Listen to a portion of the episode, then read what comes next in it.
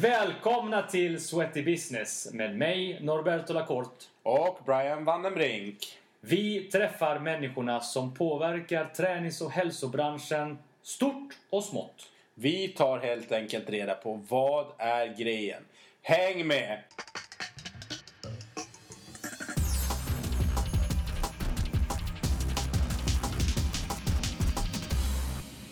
Nu är vi igång. Jäklar vad Yes. kul att vara tillbaka. Kul att ses, det var länge sedan. Ja, grymt roligt att sitta här vid poddmickarna i, igen. Känns ju helt naturligt nu Ja. att sitta och, och prata i en mick. Toppen. Vad ska vi göra idag? Lite specialavsnitt? Ja, det har vi. Vi, eh, vi ska ju köra en liten recap på eh, tidigare avsnitt. Eh, ja, från de flesta av de som vi redan har pratat med. Mm. Och se vad vi har tagit med oss. Och, och du gav ju oss en utmaning. Ja. Att bara ta med är fem grejer var. Producent här. Ja, exakt. Nej men exakt, vi ska ta fem, vi har oberoende av varandra har vi tagit fram fem, eh, fem punkter som vi har valt ut per, alltså från alla intervjuer vi har gjort helt enkelt. Exakt. Eh, som vi har tagit med oss och så får vi se, vi tar varannan, eh, varannan punkt. Eh, vissa kommer säkert överlappa men det ska bli intressant att se vad du har snappat upp ifrån Men- alla de här intressanta. Jag är lite nyfiken på en grej bara. För att, hur, hur har du gjort? Jag, har du liksom funderat och, och grävt eller var det så här det första du kom på? Nej, jag har inte grävt så mycket utan jag har tänkt, jag gick igenom eh, bilderna. För jag gillar att kolla på bild för det kommer upp en tanke om den personen. Eller, eh, och typ det första som kom upp har jag valt Ja. på respektive person. Och det har varit någon person i samtal som det inte har kommit så här intuitivt och uh, pausat den. Mm, bra, men ungefär samma tillvägagångssätt. Mm. Sist vi sågs var ju i Åre och det är ju några veckor sedan. Ja, de här avsnitten som ni har hört här på sistone har ju varit inspelade på Workout-året. Det var ju i början på juni. Nu är vi en månad senare i början på juli. så att vi har ju faktiskt inte spelat in någonting utan vi har levt på gamla meriter här i en, i en dryg månad. Men nu är det dags att producera igen. Ja, fast det har ju haft sina, sina Ja. orsaker och, och, så. Men du har varit i Kanada. Jag var i Berätta. Kanada. Kom hem från Kanada i måndags. Jag har varit i Vancouver Island. Mm. På Vancouver Island eh, i Kanada. Helt fantastiskt äventyr. Hajkat och eh, vaknat till eh, björnar varje morgon 100 meter från där vi bodde när vi campade. Och stand-up paddling och ja, helt Ja. galet. Men eh, jetlaggad som eh, satan. Yes. Vad åkte ni och besökte någon? Eller vad? Ja, precis. Jag har en god vän eh, sen eh, jättemånga år tillbaka. Över 20 år sedan vi träffades för första gången. Han är Mhm. utbytesstudent i, i Sverige, och, eh, i Nässjö då, där jag bodde. Wow. Och sen har vi hållit kontakten och vi har pratat om att vi ska åka dit. Att jag ska åka dit och hälsa på. Det har aldrig blivit av. Men sen i slutet på förra året så tänkte jag bara nej, nu, nu kör vi det här. Nu, Mm. nu gör vi det här. Och min sambo var ju glatt eh, med på det här. Så att, eh, det var ju bara att boka resa och åka. Ja, häftigt. Ja. Vad har du gjort? Jag har jobbat. Jag har sista, ja, sista veckan innan semester. ehm, Mm. Kommer sticka ner till... Vi brukar faktiskt, jag och familjen, ta Sverigesemester på somrarna har vi gjort sedan vi fick vår dotter. Hon är ju snart tre år. Så att eh, vi passar på att hon får umgås med familjen som inte hinner ses. Vi har ju ingen av jag eller Nathalie har vår familj i Stockholm. Så att det blir ju Skåne där Nathalie har sitt gäng och sen Gotland där jag har min mamma och hennes man och sen en stora syster och hennes eh, son. Så att vi ger... ehm, ja men vi tar tillfälle att eh, Ellie får spendera mycket tid med dem och sen åker vi iväg på, på vintern istället. Fasiken, det känns ju sjukt. När du och jag träffades för första gången för typ, vad är det, åtta år sedan. Vi räknar fram till någonstans va? Ja, exakt. Så, så var det liksom, du, det var ju liksom inte ens tanke Nej, om att nej, du nej, skulle ha familj. Jag hade ju en dotter då Ja, redan. Men nu har du ju hunnit ikapp med. Nu har vi ju barn som är jämngamla. ja. Oliver fyller tre i augusti och Ellie fyller tre Ja. i... Vad sa du? Hon fyller tre i, det är november i och för sig, hon har ett halvår kvar. mm. Men du har ju Emilia sen tidigare som, som du hade då. Nej, just när vi träffades, kan det ha varit 2007, 2008 någonstans Ja. där så... um, Nej, då var det en annan Brian. Han tränade inte och han eh, Det var- gillade krogen. Det var- det var krogen och damer. krogen och damer. Saint-Tropez. ja, bara en gång. Ja, det kändes som att det var där varje för helg. dyrt. Ja, kul. Men du, inne på, in direkt då på eh, Purens kärna och Mm. eh, dagens avsnitt. Yes, det här ska bli väldigt kul för att vi, vi har ju pratat eh, och det här är ju en intervjupodd till största delen men vi har tänkt att värva in eh, egna avsnitt där vi, du och jag diskuterar, reflekterar och kanske eh, som vi kommer göra framåt trendspanar lite grann. Mm. Så eh, det ska bli kul att få höra vad du har som första punkt. Shit, indirekt. Ja. Eh, jag tänkte faktiskt, jag, det blir ju lite grann i kronologisk ordning för jag försökte att få med alla och sådär. Men eh, från Sabina så var det ju sjukt mycket. Mm. Det var ju ett långt avsnitt. Det var en och en halv timme, Ja, lite exakt. mer kanske till och med. Eh, och det var jäkligt bra. Eh, det bara flöt på liksom. Mm. Sabina Dahlfjäll, Sabina avsnitt Dahlfjell, två. precis. Exakt. Ehm, och hon har ju varit med om så extremt mycket. Hon har gjort mycket och sådär. Men det som jag fick med mig och någonting som jag tror att det, det träffar ju rakt in eh, i hjärtat på mig. Det är ju det här hon sa just att när man skiter i vad alla andra tycker och tänker Mm. om en. Det är då det börjar hända saker. Ja. Och det är, ju, det är ju bara en bekräftelse på min tes senaste åren att shit, jag har ju gått runt och brytt mig om så mycket om vad alla ska tycka om mig. Att man alltid ska vara duktig i andras ögon och så Just vidare. det. Och när man börjar liksom strunta i det, det är då, det är då saker och ting börjar hända. Mm. Och framförallt att rädslorna släpper. Rädslan att, åh, kommer det här att bli omtyckt? Gör jag fel? Gör jag rätt? Och så vidare. Just det. Och, och i allra högsta grad det vi håller på med just nu, just den här podden, är ju en sån grej.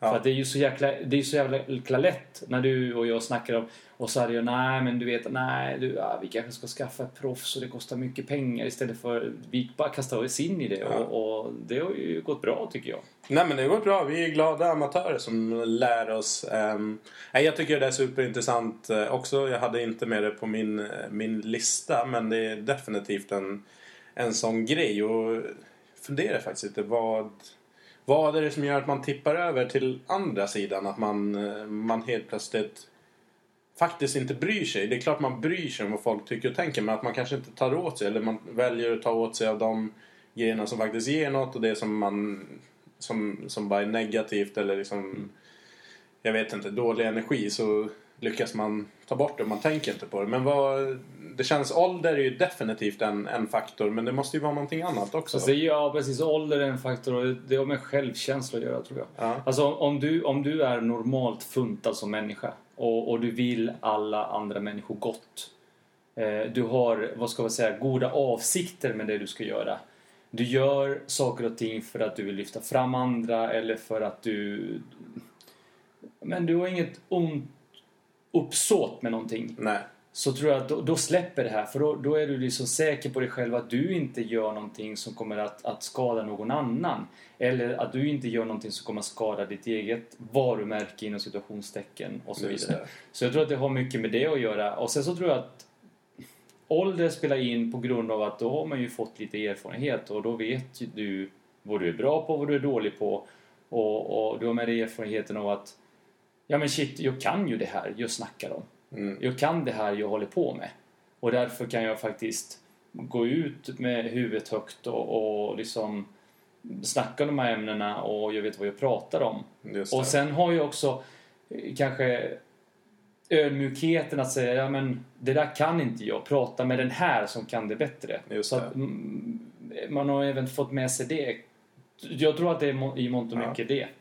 Nej men det är superintressant. Jag tror, eh, och Sabina nämnde det också, vikten av att faktiskt ha någon förebild, i hennes fall mamma, som hela tiden, inte pushar, men hela tiden föder med positiv energi och säger du kan. Ja. Du, om du vill göra det så kan du göra det. Du, du ska definitivt testa det där. Det finns jag tror det är så otroligt viktigt att man har sådana förebilder tidigt eh, i, i livet. Så att man, man kan såklart skaffa det, men det blir ju mycket lättare om man har det tidigt i livet. Och att man har med sig det. Så det är ett litet frö, men det är jäklar. Om någon när du är liten, ung, säger någonting negativt. Att ja, men, du är knubbig, liksom, du är tjock. Alltså, hur många är det, unga är det som inte får höra det?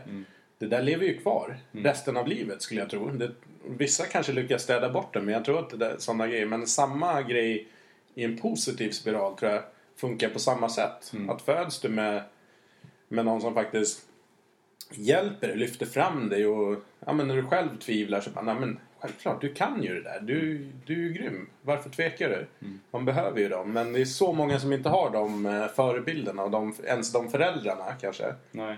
Och sen är det ju faktiskt så här att en utav de egenskaperna som krävs om man nu ska gå ut och säga att jag, är- jag är entreprenör och man pratar ju så mycket om entreprenörskap numera. Det finns så många skolor som ska liksom eh, ja, ta fram de, de framtida entreprenörerna och så vidare. Och så en av de egenskaperna är ju faktiskt att man ska vara säker på sig själv, köra sitt Ja. race och sen så Ja, får man ju då vara beredd på att ta konsekvenserna. Om det nu går åt skogen så, så är man beredd på det. Och man, är ju, ja, man tar konsekvenserna av det, reser sig upp igen och sen kör man vidare. Men det går ju inte att gå runt och vara rädd liksom. Nej. Skit i vad folk tycker helt enkelt. Ja. Mer. Precis. Vad funderar du på? Vad var din punkt? Den första punkt? Min första var... Jag hade faktiskt en på Sabina. Den blev ju kronologisk. Men jag tycker jag hoppar den. Och så börjar jag med nästa då. Och min eh, rubrik på den var Allkonstnärer som följer sina drömmar och hjärtat. Mm. Att alla som vi har träffat har en eh, otroligt rik bakgrund. De har gjort olika karriärer. Allt ifrån träning till vanliga kontorsyrken eh, som förväntningarna kanske har varit kontor eller yrken som fanns med i syo-konsulentens perm. Men ingen har riktigt passat in i det utan de har format sin egen väg framåt. För de har drivits av någonting för att mycket av det de har skapat har ju inte funnits innan. Det är ju Nej. träningskoncept, det är olika andra koncept som inte fanns innan. Men de har ändå på något sätt, allt de har gjort har lett fram till där de är idag. Och ehm, jag tänker ju på oss också. Ska absolut inte sätta mig i samma, samma fack som de här personerna vi har träffat. liksom. De har gjort mycket mer än vad jag har gjort hittills i alla fall. Men att Ja, men man också, jag känner ju också att jag har ju svårt att hitta in i ett fack. Att jag är marknadsföraren Brian. Men jag kan vara PT, jag kan vara definitivt pappa och liksom hela den rollen. Man är så, så mycket olika. Och om man bara tar det till yrkeslivet, att även där så vill jag inte begränsa mig till att Nej men jag sitter på kontor och jobbar med marknadsföring. Nej, jag vill ibland vara ute och träna eh, ett gäng som kry, kryper leran. Och ibland så vill jag hjälpa någon med ett an, helt annat problem. Mm. Eh, jag tror det är lite samma. Och jag känner igen dig definitivt i det också. att nej, Jag kan ju inte se dig göra en sak i din vardag. Nej, ja, fokusera. Men också att Nej, du förmodligen behöver den näringen som det ger av att göra olika saker. Mm. Och under vissa perioder så har man mer utav det ena men och sen kanske det svänger över. Vad Men tänker då, du? Ja, precis. Men då, då är frågan för att då, då är frågan så här. Är det för att branschen som vi vill verka i, det vill säga alltså tränings hälsobranschen. Är det så, ett då, är det så att det är för att vi vet att det, det är ju svårt eh, eller i alla fall historiskt sett har det kanske varit svårt att bara försörja sig på det. Ja. Eh, Är det en utav orsakerna? Eller är det nummer två, precis som du säger, att det är en viss typ av, av människor? För att det är ju lite grann så som vi ser att världen formas idag. Att fler och fler skapar sin egen väg och det är ju Just tack det. vare att det finns sådana sjuka, härliga, bra verktyg idag i sociala plattformar. Mm. Och, och det som idag kan alla vara sin egen PR-byrå. Du har din egen plattform och gå ut med din, ditt erbjudande. Men för de här människorna har ju inte funnits det utan de var ju jäkligt tidiga med det här. Ja. Så att det ena eller det andra. Jag, Nej, jag tror det är en mix av människor. Det finns ju människor i träningsbranschen som har jobbat lång karriär och varit ganska nöjda. Kanske jobbat som PT, kanske skiftat till någon annan typ av roll men ha- har varit ungefär i samma fåra och kört någon slags karriär där de har en yrkesdefinition. Men sen har du en annan typ som jag ser kommer fram mer och mer och det är den här typen av människor som vi har träffat som skapar sin egen vardag. Men jag tror också om du jobbar med träning, det är otroligt det ger mycket energi men det tar otroligt mycket. Du ska träffa människor och vara liksom ditt bästa jag för att de har betalat dig. För, oavsett om det är en gruppträning eller om det är en personlig träningstimma så har de ändå betalat för att vara där. Du kan ju inte vara där och vara trött. Du måste ju ge någonting tillbaka. Så att man får ju... När man jobbar med, inom träningsbranschen så ger man ju otroligt mycket av sin energi och sin personlighet. För att man inte ska bli en robot så, så måste man ju ändå ha en vettigt samtal. Du kanske måste läsa på vissa grejer. Om du har en viss typ av kund som verkar inom ett visst speciellt område och vill prata kring det mellan sätten så kanske ja, men, så börjar du kanske läsa på om ett visst eh, område. Så att jag tror att det är det, att man pallar inte riktigt heller att köra jättemånga PT-kunder varje dag under lång tid. Utan man måste mixa upp det med annat. Att okej, okay, jag kanske kör en föreläsning. Jag kanske vissa en eller två dagar i veckan jobbar faktiskt med någonting annat. Kontorsjobb. Jag tror att man måste bryta av det där om ja. du jobbar professionellt inom träningsbranschen. Det, det är för intensivt. Ja, men vi, vi pratade ju lite grann eh, med, med Cecilia om just det här med att eh, ja, man måste vara så sjukt närvarande. Ja. Och det kan ju efterliknas det som hon nämnde då i, i, i det att eh, och någonstans komma tillbaka och tanka igen för att kunna vara så närvarande inför nästa Ja, alltså det, det, är väldigt få. Jag, jag känner ett par stycken men de är väldigt, väldigt få som jobbar liksom som personliga tränare 7, 8, 9, 10 timmar om dagen och har gjort det i flera år. Det är väldigt, väldigt ja. få och jag beundrar de människorna för att det fokuset som finns där är ju helt enormt. Alltså. Mm.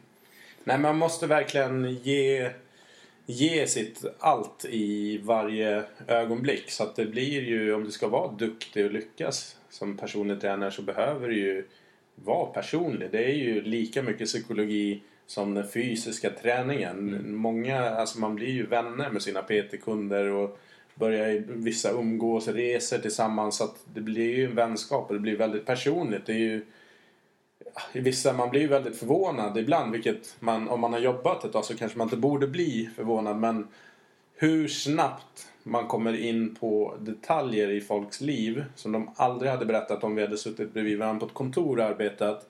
Men bara för att vi är på ett gym eller tränar tillsammans och hittar en connection så kan man helt plötsligt veta det är liksom allt ifrån relationsproblem, det är problem att få barn, alltså väldigt personliga Verkligen. saker som berättas. Och jag vet inte om det är just det att man kanske rör på sig. Att man slappnar av och blir mer mottaglig för, för det. Men det är ju inget som man kan ta lätt på. Nej. Som PT kan du inte, om någon säger att de har problem med sin relation, klart det påverkar träningen, du kan inte mana på.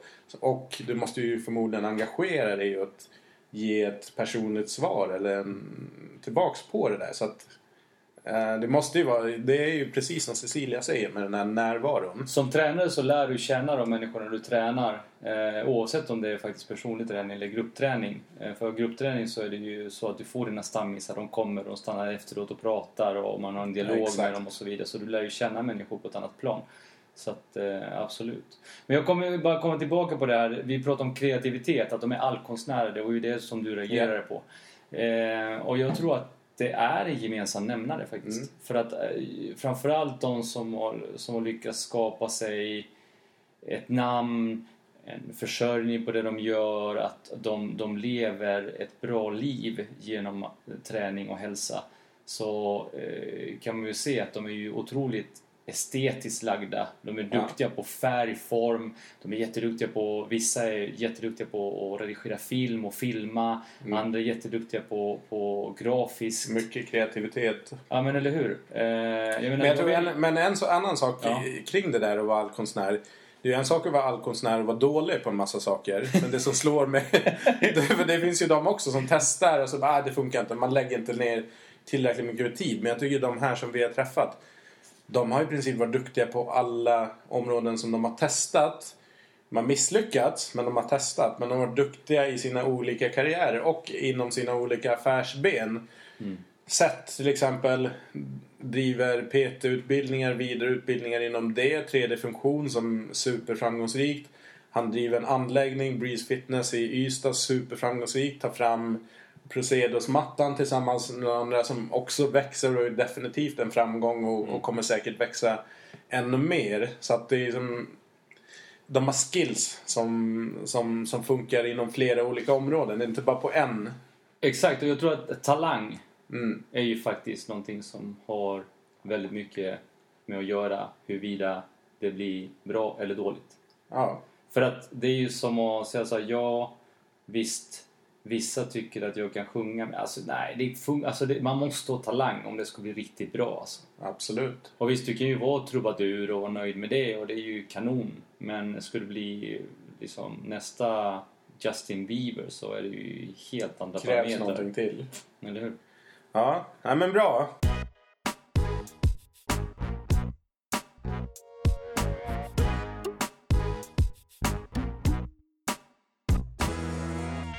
Vi pratade lite grann och det var ju framförallt med Ann-Sofie. Ann-Sofie pratade- Forsmark. Precis, Ann-Sofie Forsmark. fjärde Hälsostrateg. Ehm, och där pratar vi faktiskt om eh, vikten att skilja på träning och motion. Mm, jättebra. Som, som, som någonting som jag faktiskt tog med mig och som jag eh, kanske är mer medveten om när jag pratar med, med mina kunder eller människor som jag för samtal med. Att det är faktiskt en jäkla skillnad på det. Ehm, Mm, och minns du vad hon eh, Ja men hade det, för just det här med att, att det också så här, det kom in på definitionen om hälsa. Just det. För att träning i sig behöver inte vara alla gånger så väldigt hälsosamt. Det kan ju Nej. faktiskt vara tvärtom. Eh, speciellt kan man ju tycka så här, ja men, men elitatleter de ser ju väldigt hälsosamma ut och starka kroppar och så vidare. Men det kan ju också slita något oerhört på kroppen. Absolut. Och det, och det gör det ju oftast. Det är inte så att det kan göra utan det gör ju det. Det finns ju en anledning till att man har ett bäst före datum som, som elitidrottare. Eh, de flesta runt 30-35, sen är det ju inte så mycket mer Nej. efter det. Då måste man ju se sig om, okej vad ska jag göra härnäst? Och de som har varit riktigt duktiga, de behöver inte bekymra sig för de, de har ju tjänat sin, Rätt sina pengar. sport och tillräckligt bra så. Ja. Ja. Eh, så att eh, det tar jag med mig och motion och det här som alla tjatar om och vi har hört begreppet hur många gånger som helst, vardagsmotion. Ja. Det som jag brukar säga, ett aktivt liv. Alltså lev aktivt, rör på dig. Gör saker, kom ut, lek med dina barn. Orka det liksom. Men vad är det som gör att vi helt plötsligt har börjat? För att när vi växte upp så tänkte man inte... Alltså träning, det var för mig då lagsport. Liksom anordnat, jag går till träningen. eh, Eller gymmet senare. Men allt annat, cykla till skolan, cykla till ishallen. Man tänkte ju inte, man tänkte inte, ja det här är motion, det här är rörelse. Ja, det var ju- det man var ju bara gjorde. Men varför är vi helt plötsligt, helt plötsligt måste vi börja prata om det? Mm. Är det för att vi har byggt bort det i, i våra liv eller? Att vi sitter så jäkla mycket och åker rulltrapp, åker hiss. Nu lever ju vi i vår egen bubbla och framförallt om vi pratar om, om oss två i den situationen Ja, och jag tänkte vi som västvärlden. Ja, men, vi, men jag tänker också på oss som tillhör den andra generationen, eller första generationens invandrare, men andra generationen. Våra föräldrar kom ju hit och vi hade ju, vår uppväxt var ju inte så, det var inte så rikt i pengar. Alltså vi, vi levde Nej, ju fattigt inte- och, och man hade det knapert. Eh, Däremot våra barn och det, så som vi lever idag Ja, de vet inte hur vi har gjort har en, en sjuk en, en sjuk samhällsresa liksom. Mm. Eh, där vi då har råd att ta bilen överallt och vi lever fint och, och vi kan äta vad vi vill och, och så vidare. Jag vet inte om det spelar in. Det här med vi pratar om att tid, idag är ju tid vår största resurs, det värdefullaste resursen vi har. Att vi har så lite tid. Men frågan är, har vi så lite tid eller lever vi bara i, i en bubbla där vi tror att vi har så lite tid? Att vi stressar i, egentligen i onödan. Vi är rädda, det här FOMO, fear of missing out. Vi, vi är rädda om att missa saker. Jag Och tror därför- det är det. Jag därför tror att vi har svårt att... Det kommer så mycket information som man har svårt i realtid att sortera ut så att man försöker lyssna in eller ta del av allting samtidigt och så blir det inte riktigt något gjort. Och då kommer vi tillbaka till Cecilia när hon pratade just om fokus. Att faktiskt kunna fokusera. Och det där är jätteintressant kring ehm, selektiv uppmärksamhet pratar, Anders, skriver Anders Hansen om i Järnstark. Ja. Just att för, ju bättre kondition du har desto bättre har du. Det är kreativitet, det är minne, det är, det är en massa liksom, goda eh, saker som kommer med. Men också, han pratar just om selektiv uppmärksamhet. Att du har mycket lättare att fokusera på en sak fastän det är stökigt och stimmigt runt omkring dig. Så att även om det är ett stökigt kontorslandskap eller du ska sortera mellan flera viktiga arbetsuppgifter. Samtidigt så har du ju bättre kondition du har desto bättre är du på att fokusera på den grejen och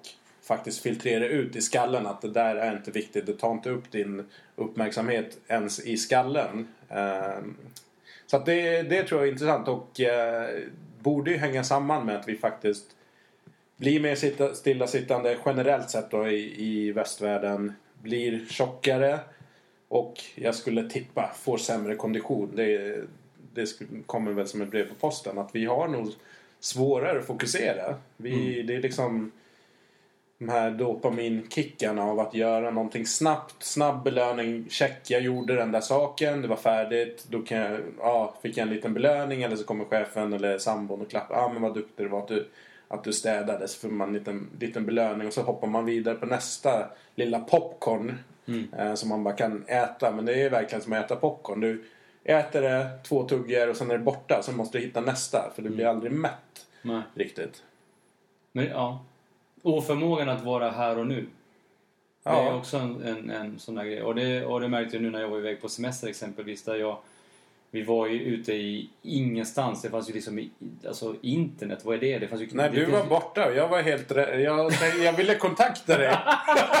så visste jag, han kommer ju inte se det här på Nej, men det fanns ju, det, vi hade inte ens, du vet att när man kommer till en campingplats i vanliga fall så har du liksom åtminstone tillgång till el och vatten. Ja. Det här fanns inte det. Mhm. Så vi, vi var tvungna att ta med oss liksom fulladdade batterier, eh, gas så att vi hade kunnat laga mat, eh, vatten och, och hela kittet. Vi hade liksom toaletterna, det var ju så här, det var, det var hål i marken liksom. Ja. Så att, så att, och, och där kände jag bara, shit, helt plötsligt så du vet, dofter börjar komma och eh, jag, jag var inte så här, ja men barnen, de leker med stora stenar och kastar dem så att de kan slå varandra i huvudet. Men det var så här, ingen big deal. Här hemma hade jag bara, nej, nej, nej, stopp! Ja. Ner med det! Och så har man sprungit som en, som en hönsfarsa som jag brukar vara. Eh, men eh, där var det liksom på helt annan nivå. Och det, jag, jag tror att... det Hur lång tid tog det innan du kunde liksom landa i det och bara Ja, det tog, det tog lång tid. Det tog shit, det tog nästan en vecka alltså. Ja. Men, men någonstans så är det ju också för att vi fick anpassa oss till en helt annan familjedynamik än vad Ja. vi har. Alltså det här är ju människor som... Jag skulle behöva semester nu efter den här semestern för att det var ju aktiviteter varje dag. Ja. Det var så här, packa ner alla badgrejer som finns och det var badringar och det var surfbrädor och det var liksom våtdräkter och hela kittet och ingen bil och sen när man väl landade där så tog man ut alla grejer. Men då var vi där hela dagen. Och då snackar vi liksom från 11 på dagen till 7, 8, 9 på kvällen. På exakt samma plats.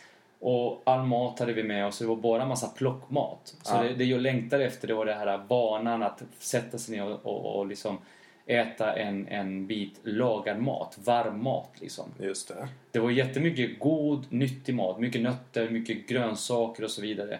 Men det var så här efter jag hade käkat det i fyra fem dagar och kände jag att nej, men det, det vore skönt med spaghetti och köttfärssås. Det var liksom, det är det så jag kände.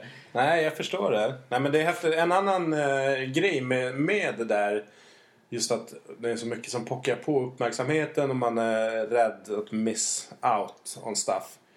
Grejen är den att allt jävla skit löser sig. Så här, Ja. Jag kan inte kontakta dig, eller jag kan, jag kunde dragit iväg ett mail och chansat på att du hade det men nej, de grejerna löste jag ändå. Mm. Och ja, du kom tillbaks två veckor senare och grejer rullade på och vi tog vid igen. Och så där tycker jag att det är väldigt ofta att mailkorgen om man har varit borta ett Mm. tag från jobbet eller någonting så tittar jag, oj jättemånga mail.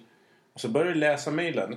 Hur många av de konversationerna som har startats under tiden som du har varit på semester är fortfarande aktiva? Det mesta är löst eller var inte ens någonting som du hade med att göra överhuvudtaget. Nej, utan det var någon som kopierade in dig på någon annan konversation. Ja. Men, men i vardagen så sitter man där och läser det där mejlet och bara Ja, okej, nu snackar de om det här. Och så kanske man lägger in en kommentar. Fast den, ja, men man har inte med det att göra. Nej. Och det jag fun- funderar på att testa en. Nu jobbar jag mer kontor. Ja. Eh, än det är just nu i alla fall. Men eh, vissa så här effektivitetsmänniskor, odefinierade, dåligt mig att inte ha någon källa på det här. Men som jag har lyssnat på på någon podd. Eh, som har tipsat om att kolla mejlen typ tre gånger totalt på, på arbetsdagen. En gång när man kommer in, Mm. en gång på lunchen eller efter, innan eller efter lunchen och en gång när man går hem. Mm. Att det behövs inte mer än så. Allt som händer däremellan, det är liksom så bråttom är det inte. Om någon verkligen brinner så ringer de eller, eller kommer bort. Ja. Men jag, jag ska försöka testa det i höst, men vi får se. Men, jag, men hur, hur funkar du då? För jag, jag har ju historiskt sett i, i allt så har ju, jag har ju extremt svårt Alltså när jag är inne i min bubbla och, och allting rullar på så, så jag har jag, jag har ganska lätt att stressa upp mig och det är mycket som ska göras och, och det Ja. växer och växer och växer. Men när jag väl bestämmer mig för att stänga av så har jag liksom inga problem. Nej. Funkar du likadant eller? Jag funkar likadant. Jag har lite olika metoder eh, för att, för att fixa det. Och det viktigaste jag har är att jag skriver ner. Eh, Det kommer upp så mycket idéer och tankar och grejer som jag vill Okej. göra. Men för att avlasta skallen och minska stressen skriver ner det i mobilen, i anteckningarna eller mejlar mig själv.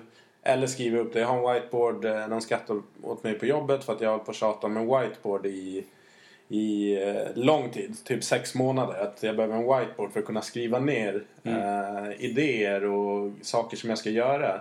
Men det är fasen grymt. Och nu, jag jobbar ju med marknad. Så säljarna har skrivit upp alla events, datumen, eh, vart de är någonstans. Så att typ den typen av frågor. Ja, men läs på tavlan. Och folk har lärt sig det. Eh, men också, mm, ja men det lättar ju. Om man har någonting i huvudet som man vet att man måste komma ihåg. Så ligger det och gnager lite energi. Mm. Men skriver man ner det så vet man att jag kommer inte glömma bort det för jag kommer se den här anteckningen senare. Så att den kan jag släppa just nu. Och så tar man upp den sen i ett mail eller någonting. Så, så kan man ha de grejerna i närminnet eller vad det nu heter. De grejerna som verkligen brinner just nu. De har man aktiva så att man bränner av dem. Och sen allt annat som faktiskt kan vänta lite grann har jag skrivit ner. Jag tycker det funkar bra för mig i alla fall. Bra. Vi ja. svävar ju ut. Mm, Eh, svävar ut. Men det gör ingenting. Det här är ju saker som vi ändå har diskuterat och haft med oss i, i Ja. poddarna. Men du då? Vad, om vi tar nästa grej för din del. Vad reflekterar du över? Ja, exakt. Och det kom ifrån avsnitt tre med Seth Ronland. Där vi pratade om väldigt mycket. Men han pratade om en viktig sak som jag tycker att många missar. I väldigt många, jag kommer komma in på lite olika exempel. Men i många avseenden att det är inte det ena eller det andra. Det kan vara en kombination. Det finns inte one solution som löser. Det är inte den ena träningsformen eller den andra. Det är inte den ena dieten eller den andra. Det är ständigt en mix av olika grejer som gör en framgångsrik vad det nu är man ska göra. Om man ska gå ner i vikt eller om man ska tävla något. Alltså till och med elitidrottare inom välj vilken sport som helst. De har ju komplement som de gör för att göra någonting annat. För att det är klart, du blir, är du baseballspelare, kastar, pitcher. Kastar, hur många hundratusen kast gör de inte på en säsong? Träning och match. Ja men det är klart som fasen att under off-season ska du inte träna exakt samma rörelser. För att du sliter ju, alltså då behöver du göra något annat. Slappna av kroppen och liksom balansera. Så att, och jag tycker det, det blir ju ofta så i diskussionerna kring olika träningsformer. Ja men vad är det här nu och de här förespråkar det här. Och man är misstänksam istället för att embrace it som amerikanerna säger. Men, men det finns någonting i allting. Även de dummaste koncepten så finns det en tanke tycker jag som är intressant. Sen kanske inte det funkar. Skitsamma. Det finns en tanke och en idé bakom det som kanske faktiskt kan appliceras i någonting annat som man kan ta med sig. Mm. Där tycker jag många missar. Men vi, vi tappar ju förmågan att, att använda vårt sunda förnuft. För att i grund och botten handlar det om att det är klart att om jag tränar Les Mills pass exempelvis så vill ju de hävda att det är ju via deras koncept som jag kommer få de absolut bästa resultaten. Eller om jag tränar bara crossfit så vill de ju att jag bara ska träna crossfit. Men någonstans kommer det ju tillbaka till mig som så att säga konsument och vara medveten om att ja, men det, det är klart att det är så för att de faktiskt driver en, en vinstdrivande verksamhet, kommersiell verksamhet. De vill att så många som möjligt ska te sig till deras träningskoncept och delar Ja. träningsform. Men någonstans så, det är ju sunt förnuft. Vi tappar ju det någonstans på vägen för att vi är också flockdjur och vi vill göra som alla andra gör och vara lite trendiga och hänga med och, och det som också skapar stress men, men eh, sunt. Det är ju jäkligt sunt att få med sig det att det är faktiskt Ja, det kan vara lika mycket att köra dans ena dagen, yogan tredje dagen. Ja, inte vet jag. Ja. Eh, hoppa runt lite, det är okej liksom. Nej, det är ehm, precis som du säger eh, det här med pengar. att Det är ju kommersiell business i, i slutändan. Oavsett om det är piller, kosttillskott, träningsformer så finns det en eh, ekonomisk vinning för någon i slutändan. För att, ja, annars finns det ingen större vits att ta fram någonting. Mm. Så, men, ehm, men att man ah, måste bli bättre på att se, se igenom det där. Vi, när vi föreläste för några år sedan så hade jag ju tagit fram en, en slide som var Aftonbladet och Expressen samma just det. dag eh, löpsedlarna. Kan lägga in den i vårt. Instagramkonto. Ja. Men den ena, vilken tidning det nu var, 5-2 funkar inte. Och samma dag, precis bredvid, 5-2 typ det bästa som har hänt någonsin. Mm. Den ena har en viktklubb som är baserad på 5-2-dieten, den andra har det inte. Mm. Så att det är liksom kommersiella som styr. Den ena, det är ingen sanning som står på de här löpsedlarna eller faktiskt i många magasin och tidningar så är det jävligt mycket skit som står. Man, och jag förstår att det är svårt för att man, vem orkar researcha ner till och folk hävdar och det ska läsas vetenskapliga artiklar, vad finns forskningen? Men helt ärligt, det är inte kul att läsa forskningstexter. Det är skittråkigt och torftigt och har du inte kunskapen, terminologin. Det är liksom både latin och det är specifika termer för det området. Om du nu inte ens är anatomiskt utbildad. Ja, lycka till att läsa en Ja, men text. måste man ju också... Man måste ju veta hur du ska läsa en Ja. studie. Det kräver ju... Det är ju en kunskap i sig. Men är det överskattat det bullshitet med, eller nu säger jag bullshit för jag tycker det. I vissa fall. Men att ja, men det ska alltid dras till som en, när man, när man ska sänka någon annan. Ja men vad är det för forskning på det här? Ja. Det känns som att det är det tricket man drar alltså, till för att jag, man vill... Ja, jag, jag tycker personligen, om du frågar mig personligen, så tycker jag att det finns eh, ett syfte med att ha den motvikten. Ja, den den absolut, antagonisten. Jag tycker att det är absolut. jättenyttigt. För att någonstans så handlar det om det här just kritiskt granskande, kritiskt tänkande. Mm. Att, att är det verkligen så? För att många företag kommer ju hävda att Kör du det här i 40 minuter då kommer du bränna 1000 kalorier står det och det är kilokalorier om man antar att de menar liksom. Eh, det, det, det, är ju, det är ju, och det är så här, ja men vad grundar de det på? Och, och alltså, det, det är ju så här, är det då falsk marknadsföring eller inte? Och det går, det går att dra allt in till sin spets. Ja. Men jag tycker att det alltid är bra att det finns en antagonist till det som kan ta ner det och säga så här, ja men forskningen säger det här. Aha! Och framförallt för oss som, som jobbar med träning Ja. Eh, så måste vi ju någonstans grunda det vi säger och gör i någon slags forskning. Nej, och jag håller med. Jag sa bullshit lite men jag är lite irriterad på, Nej, men på att absolut. man drar till det. Det är inte bara inom träning, det är inom en massa områden som folk i debatter de drar till med forskningsrapporter. Det finns ju forskning åt olika håll, för det ska man ju också ha klart Ja. för sig att en hel del studier är ju beställda Ja. av läkemedelsföretag för att påvisa en viss effekt. Mm. Och ja, det går faktiskt att vinkla vissa grejer till, till att få det att se ut på det sättet som man vill att det ska se ut. Mm. Och de studierna som i sånt fall inte hade bevisat det, de hade man inte publicerat. De ser vi ju aldrig i dagens ljus. Det som är, alltså det, det är en jäkla eh, hårfin gräns det där för att träning idag handlar ju lika mycket delar få resultat och, och liksom forskning och hela den här biten.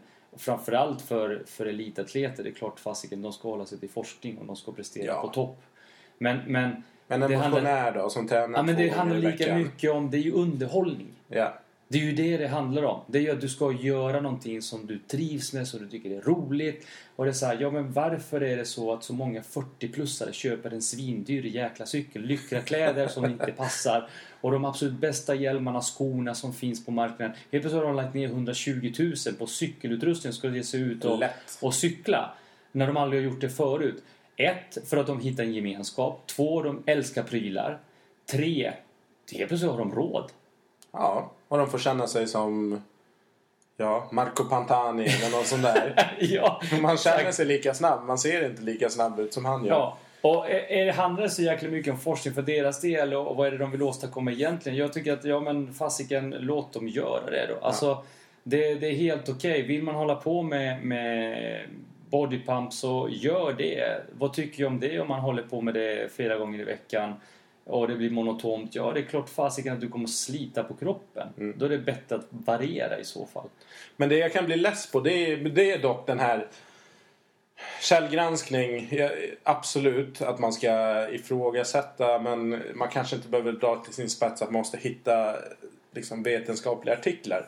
Men det jag kan bli jäkligt mörkrädd för det är ju den här det sunda förnuftet. Vad i helvete är det? Nej. Det är såg här, det var kanske ett år sedan eller mindre än ett år sedan, en eh, stor Instagram eh, profil, en tjej som skulle käka bananer. Bara bananer i 21 dagar. Bra där.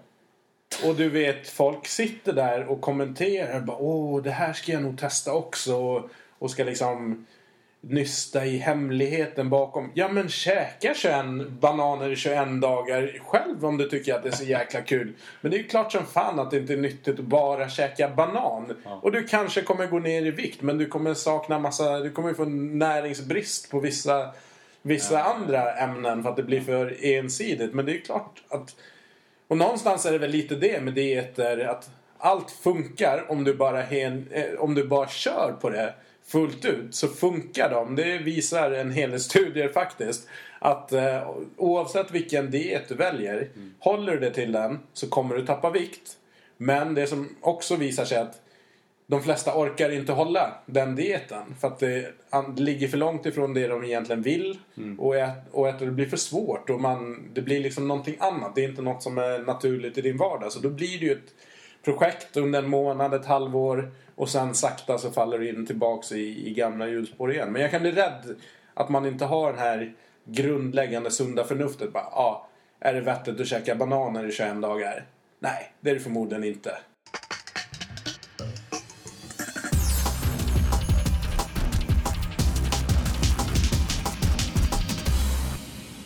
Bra. Härligt. Vi eh, går vidare. Vad har du för någonting på nästa? Vad är din Eh, tredje eller fjärde? Precis, jag hade ju också tagit med en av grejerna som vi fick med oss från set. Ja. Men eh, vi, kan, eh, vi, kan, vi kan spinna vidare på det. Eh, det som jag tog med mig därifrån det är att, punkt, alltså, att återigen påminna alla, påminna mig själv, påminna oss själva om att jobba hårt annars blir det inget bra.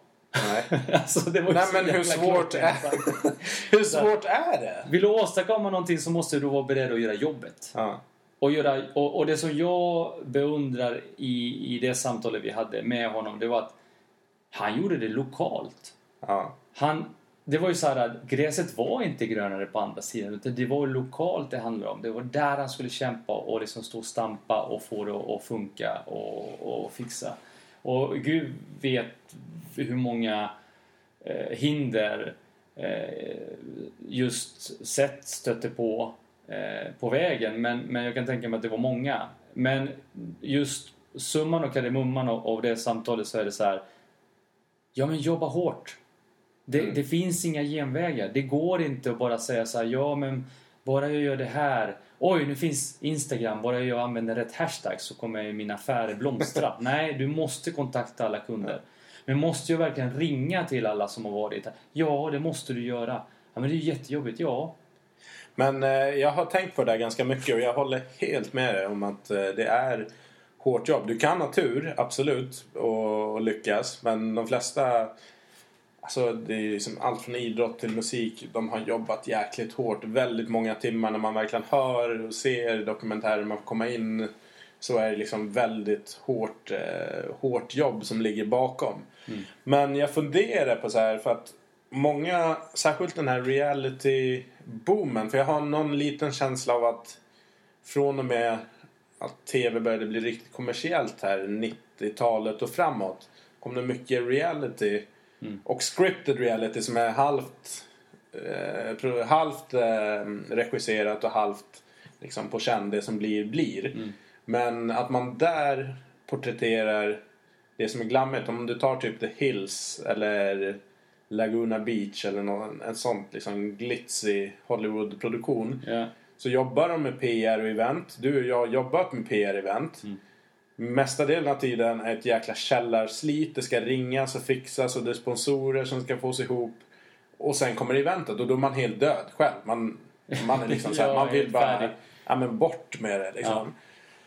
Och i TV så är slitet helt ointressant. Däremot så är eventet, Ja. minglet, Ja. cocktailglasen, fulla människor som, som det händer grejer med. Mm. Det är ju det som porträtteras. Jag tänker så här, återigen tillbaka till det här med källkritik och liksom det sunda förnuftet. Att då sitter man där som ung människa och tittar på de här programmen. Åh shit, hon jobbar med PR.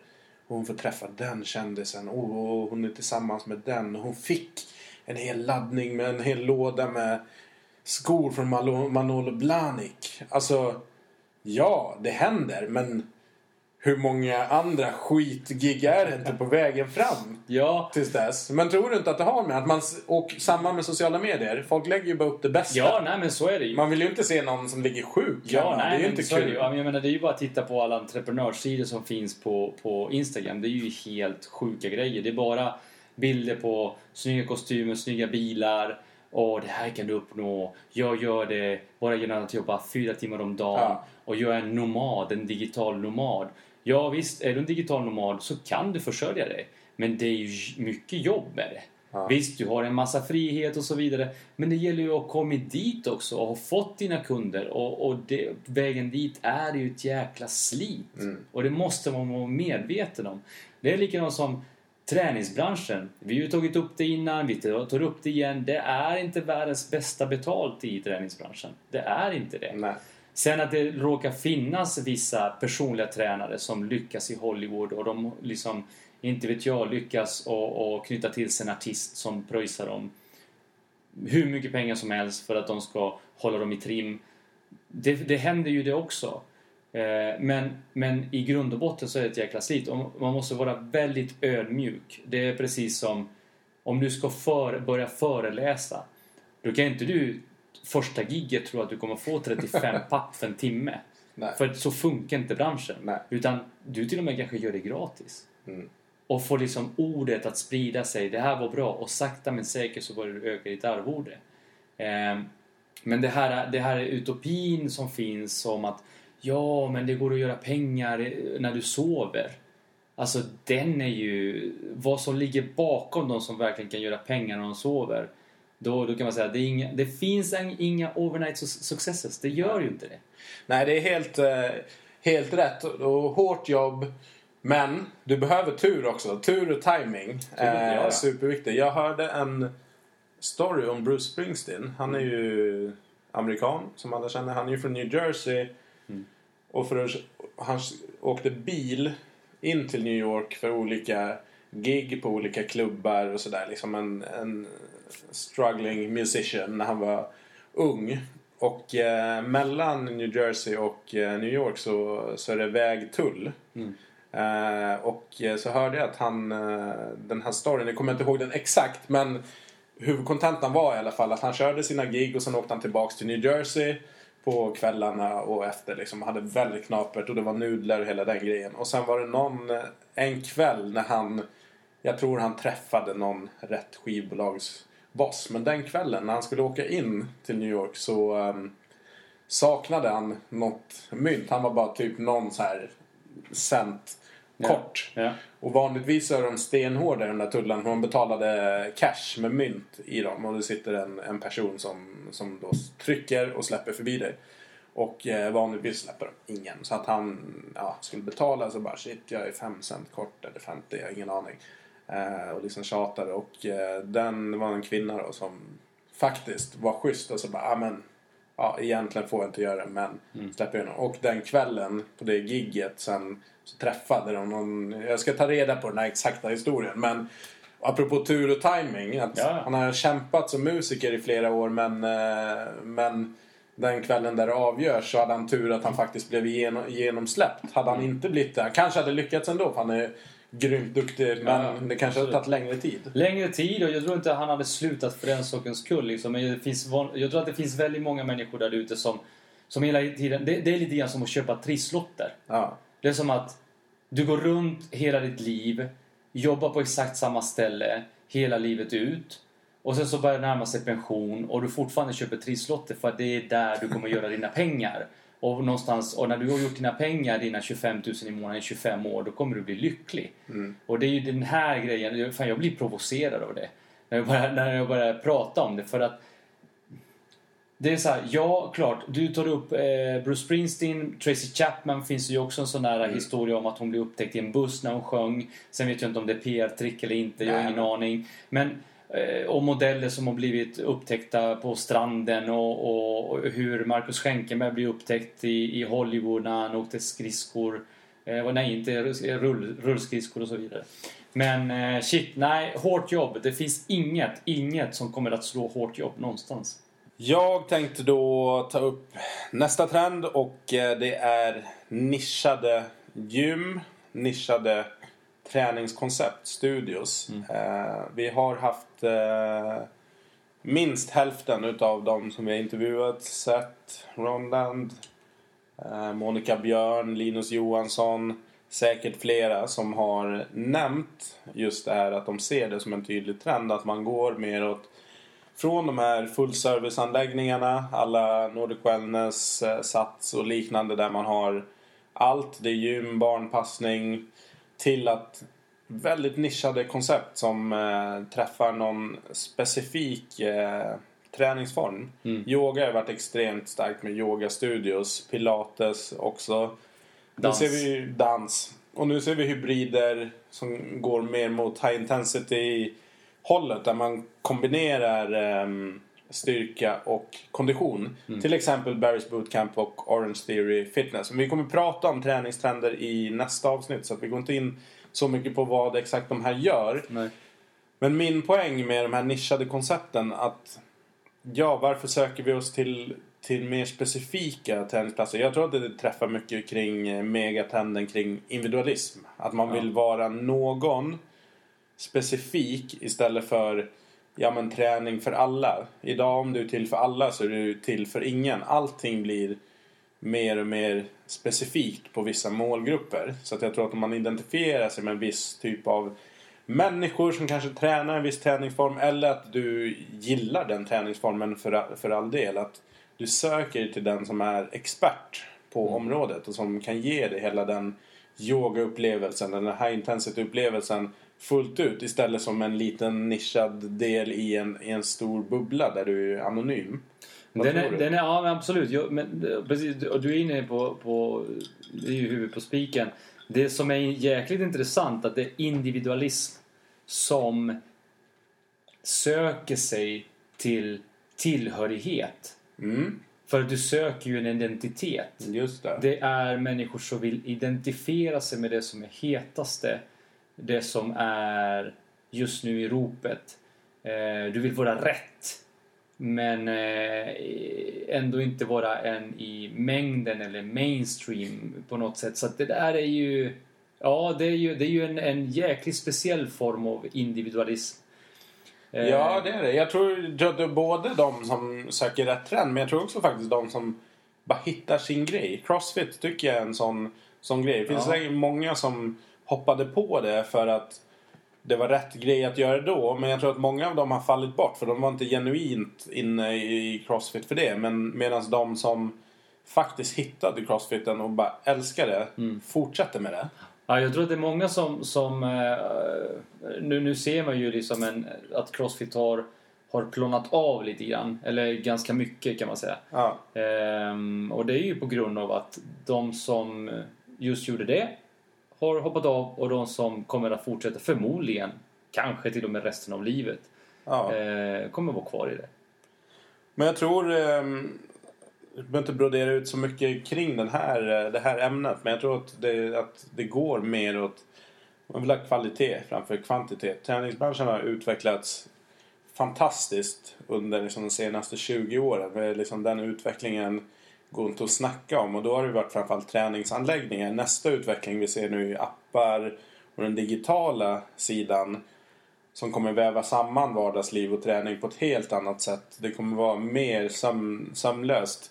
Och det är ju en helt annan eh, diskussion. Men jag tror just där att det har varit gymkedjornas eh, stora eh, framgångsvåg nu. Att det slår tillbaks lite. Att man har varit lite för giriga. Mm. Man öppnar väldigt mycket. Det blir mindre personligt och i många fall väldigt opersonligt. Det byts ut personal. Och det är liksom mer fokus på businessen och maximera vinsterna för att det är väldigt många riskkapitalbolag och investmentföretag som investerar i, mm. i träningsbranschen. Att det är inte så mycket fokus på kvaliteten, inte på fullserviceanläggningarna. Det kan jag inte, inte påstå som har jobbat själv och dessutom själv som, som medlem hur jag upplever det. Så jag tror också det som, som konsument av träning som en medlem ju är. Att man, man faktiskt ifrågasätter också. Bara, men fasen, här går jag och betalar x antal kronor i månaden plus PT och lite annat. Och så, ja, jag får ju inte ens ett personligt eh, nyhetsbrev. Det är inte ens utformat efter vad jag gör. De vet vad jag gör. Jag checkar in på mm. vissa tider. Jag tränar vissa pass extremt förutsägbart. Med dagens data så kan du ju skräddarsy ganska enkelt kommunikation till medlemmarna. Okej, okay, du brukar träna det här. Så då föreslår vi att du gör det här. Mm. Men det är fortfarande generiska utskick. Det byts personal återigen som jag, som jag var inne på. Att man, ja, man är fasen less på företag som inte... Ja, men jag har ju varit medlem här i tio år och ni vet inte ens hur jag beter mig här. Mm. Medan om jag loggar in på Netflix så vet de vad jag har tittat på. Det kommer förslag på grejer som, som för, baserat på vad jag har gjort och det känns jäkligt relevant för att de har hittat Okej, okay, jag, personen då som kollar på House of Cards får ju den typen av förslag på serier som är politiskt behöver det inte vara, men som är lite mer, det är inte popcornserierna, det, är, det är lite mer eftertanke. Som, ja, mm. Exakt, som hittar ju det. Så att ja, men jag hittar ju allting någonting nytt. Vilket också driver lojalitet och retention som träningsbranschen pratar om. att Åh, hur ska vi få medlemmarna att stanna längre? Och är det, ska man få en väska till? Ska det vara en rabatt en månad fritt? Det är inte det det handlar om. Netflix ger mig ingen rabatt. Men de ger mig exakt det jag vill ha och vid rätt tillfälle. Och det är det det handlar om. det är en jäkla timing. Ja.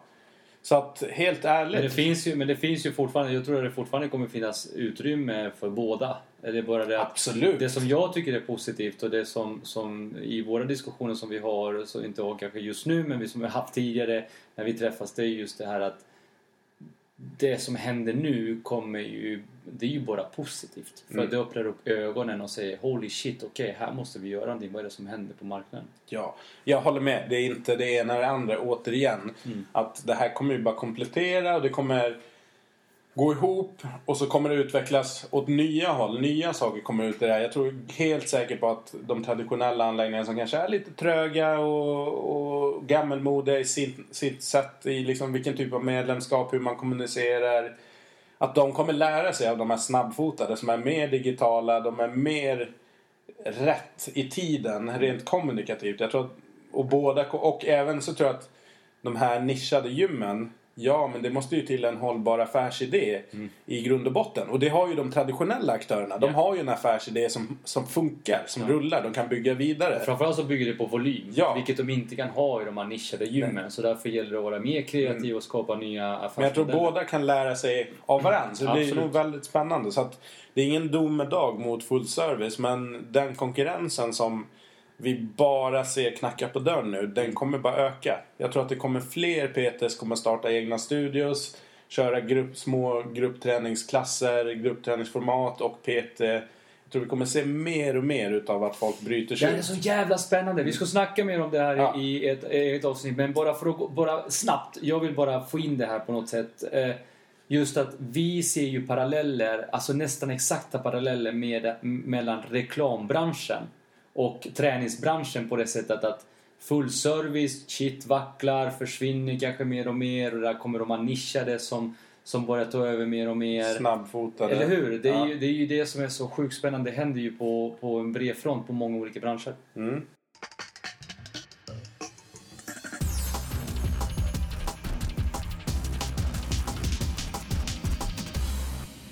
Vi har ju pratat mycket om entreprenörskap och det är ju någonting som jag tycker så här, ja men det snackas väldigt löst och mycket om att vara entreprenör, att det är så jäkla hett om att, att vara entreprenör. Men en av de grejerna som jag tar med mig från det avsnittet är just att se då, i det här fallet Monikas förmåga Mm. att väldigt tidigt eh, i ung ålder, dessutom på, på okänd mark i utlandet, att se att nej men, det finns ju en lucka. Jag kan använda mig, jag kan kontakta kyrkor som har hallar som är billiga. Just och sen kan jag skaffa mig en bil, skaffa mig egna kunder och köra pass liksom. Det tyckte jag var, jag tycker det är fascinerande. Jag tycker det är helt fantastiskt. För det kräver ju så otroligt mycket, dels kreativitet men också att vara en doer och verkligen göra någonting. Och lite grann det vi snackade om i början, det som jag pratade om, med, så jag hade med mig från Sabinas del, att skita i vad andra tycker. Verkligen. Och jag tycker just att du slår huvudet på spiket med att göra. Det är faktiskt det som skiljer mellan de som lyckas och de som misslyckas. Att de som lyckas, de gör. Mm. De testar, de vågar. De flesta vågar, har massa idéer.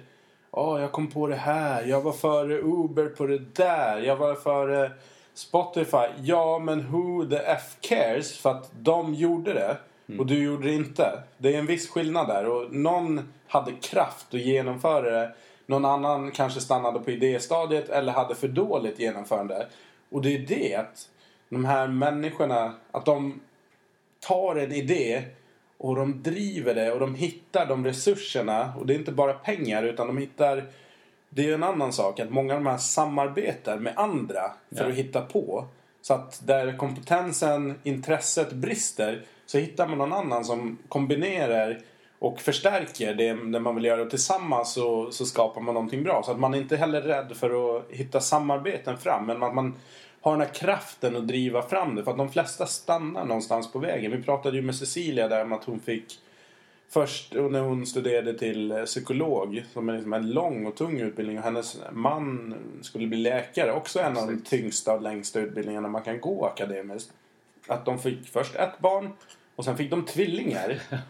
Och jag ställde ju frågan, jag bara, men alltså hur körde du vidare? De flesta hade ju bara lagt ner där. Ja. Nej, men hon tog ner på tempot, läste på lägre fart, eh, hittade vägar att genomföra det ändå. Att man fortsätter driva på, men att man inte låter sig hindras utav att det blir ett litet hinder på vägen. Utan att, okej, det var inte precis som jag hade tänkt att den här resan skulle gå så spikrakt.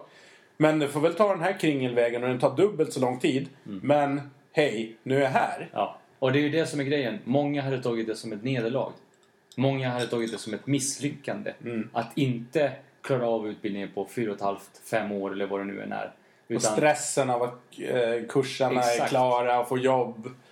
och, och, och det är ju nej, det är skitnyttigt att ta med Mm. sig det härifrån. Att, att eh, det, är ju, det är ju egentligen att åstadkomma det man vill göra för att man har bestämt sig. Sen om det råkar ta åtta år istället för fyra, det är ju skitsamma egentligen. Jag tror de flesta har, eh, mig inklusive, man har för bråttom. Ja. Allt tar dubbelt så lång tid. Allt blir dubbelt så dyrt. Det är en jäkligt bra grej att ha med sig när man budgeterar sina fantastiska intäkter eller budgeterar hur mycket saker ska kosta. Att intäkterna är förmodligen hälften av vad du tror och kostnaden är dubbelt så hög. Ja, så att halvera och dubbla, Ja. bero- beroende åt vilket håll då, eh, så kommer man nog någonstans. Och det kan vara allt ifrån pengar till tid till eh, vad som helst. Så tror jag att det är en ganska bra regel att ha med sig att det kommer ta längre tid, Ja, det kommer kosta mer och du kommer dra in mindre pengar än vad du tror, till en början i alla fall. Bra, och jag kom på att jag hade faktiskt bara kört tre. Så min fjärde, som jag, och den tar vi lite, lite snabbt och kort.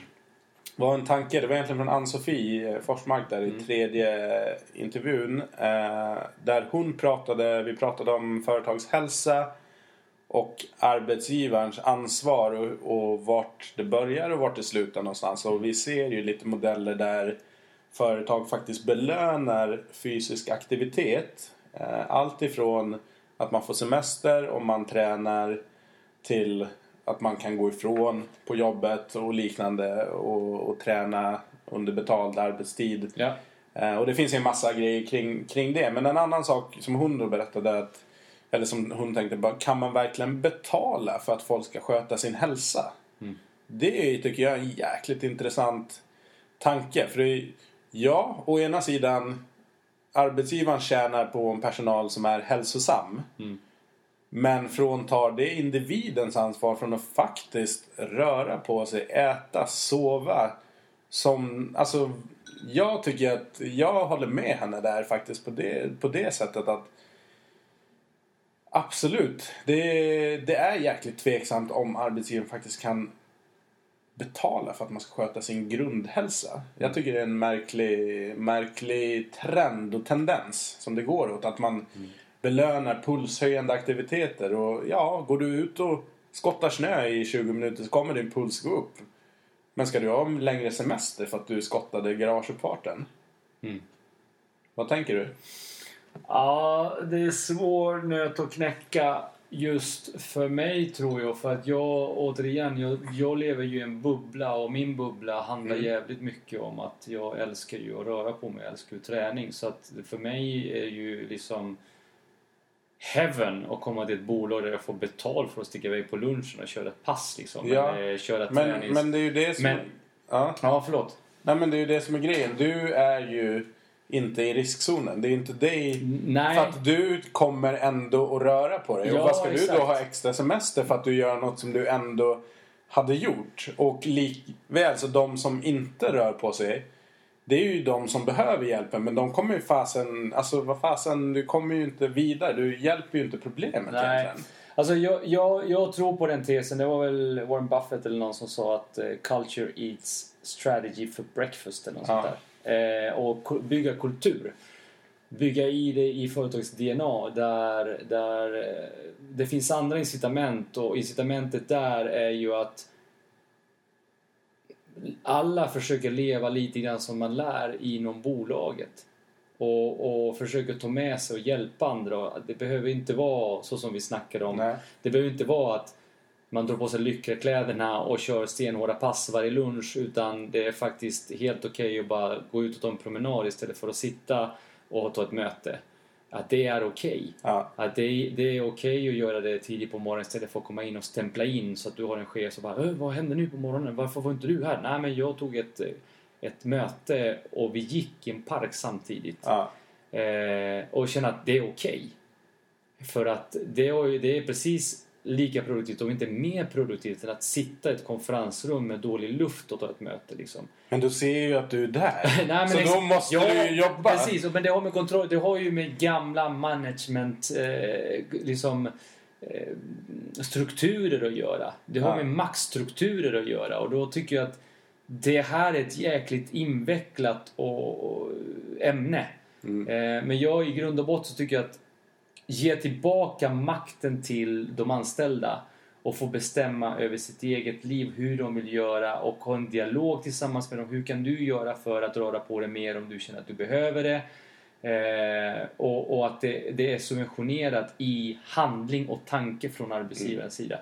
Det tycker jag är, är, mycket bättre. Men absolut, jag håller med dig. Jag tycker inte man ska liksom betala i rena liksom pengar eller Ja, för det blir ju rena pengar i det här fallet. Jag tycker att eh, kulturen, att man ska möjliggöra att man kan göra, man kan träna om det är någon som behöver träna och känner att jag hinner inte för att jag har så mycket privat hemma, det är stökigt, det är mycket. Jag behöver kunna gå ifrån en timme två gånger i veckan och träna på arbetstid. Det kommer jag, jag tycker det är helt fine. Någon annan kanske bara behöver promenad, någon annan sköter, sköter sitt och att det ska finnas möjlighet. Jag tycker den, den tanken kring kulturen är riktigt bra. Mm. Men jag kan bli provocerad av tanken att, ja men tänk dig själv om du har ett företag och du betalar de anställda för att eh, göra det jobbet som de är betalda för att göra. Men för att få ut de 100 procenten som du faktiskt betalar till den här personen så måste du dessutom komma med en massa andra morötter för att folk sköter inte sin hälsa. De rör på sig inte, inte på sig. De sitter i soffan de, de är liksom inte aktiva. Är inte det jäkligt provocerande? ja men fasen jag betalar dig för att göra det här jobbet men studier visar sig att folk pallar inte en hel arbetsdag för att man har för dålig fysisk shape. Så att man har, orkar inte hålla koncentrationen uppe. Som, Men tänk, tänk, tänk hur det skulle vara att liksom verka i ett företag där människor genuint bryr, bryr sig om varandra. Mm. Där människor genuint kunde gå fram till dig och säga du vet du vad, jag ser att du har skitmycket. Är det någonting jag kan göra för dig? Kan- Kan vi hjälpas åt? Eh, alla vi har ju så jäkla mycket fullt upp med vårt eget. Mm. Så att vi har ju svårt att lyfta blicken. Det är i alla fall, vi, vi lever i alla fall i den eh, föreställningen om att vi har så sjukt mycket själva så att vi har svårt att lyfta blicken och se kan jag hjälpa någon annan. För att det är ju också faktum att vi mår faktiskt jäkligt bra av att hjälpa andra. Verkligen. Eh, så att, men återigen, jag tror att det måste finnas i företagets DNA på något sätt. Att det, det uppmuntras att hjälpa varandra, att det faktiskt finns... Eh, att den, den kulturen måste finnas. Det går inte att tvinga någon som inte har ett visst beteende att, att helt plötsligt bara göra det. Jag tror inte ens... Jag menar incitament på det sättet, det är ju, det är ju beprövat. Exempelvis inom försäljning så vet man idag att bonusar och sånt där är inte primärt det som driver säljarna till att prestera mer. Nej. Att det finns ju andra saker som faktiskt gör att de presterar jäkligt bra och trivs på jobbet. Så att det är ju det är att gå tillbaka till samma sak där. Där betalar man också för att de ska prestera mer men det är ju inte det som i huvudsak får dem att prestera mer så att därför borde det vara kanske likadant då för, för hälsa. Eh, och just det här med, men gå tillbaka till vad är motion och vad är träning? Ja. Och vilket är kopplat till vad? Det är ju motionen egentligen som är kopplad till hälsa och inte träningen. Bra, men nu har vi pratat lite mer än eh, en timme så jag tänkte bara en snabb eh, roundup utav det här samtalet. Och det som slår mig är att det finns ju otroligt mycket att diskutera och reflektera över. Det kommer fram så otroligt mycket bra saker som man som, man, eh, som jag har fått med, med mig. Jag hoppas att ni lyssnar och du också har, har fått med dig Absolut. grejer som du kan ta med dig. Absolut. Jag menar, det är, och det är ju saker som återigen sunda förnuftet säger någonstans att ja, men det är självklart. Men vi behöver ju ständigt påminna. Så det här är ju bara ytterligare en plattform för att påminna människor om vad, vad som är bra eh, för oss. Så att, eh, helt fantastiskt. Vi stänger butiken där och sen eh, är vi tillbaka om en vecka igen med nya bravader. Tack som fasiken för idag.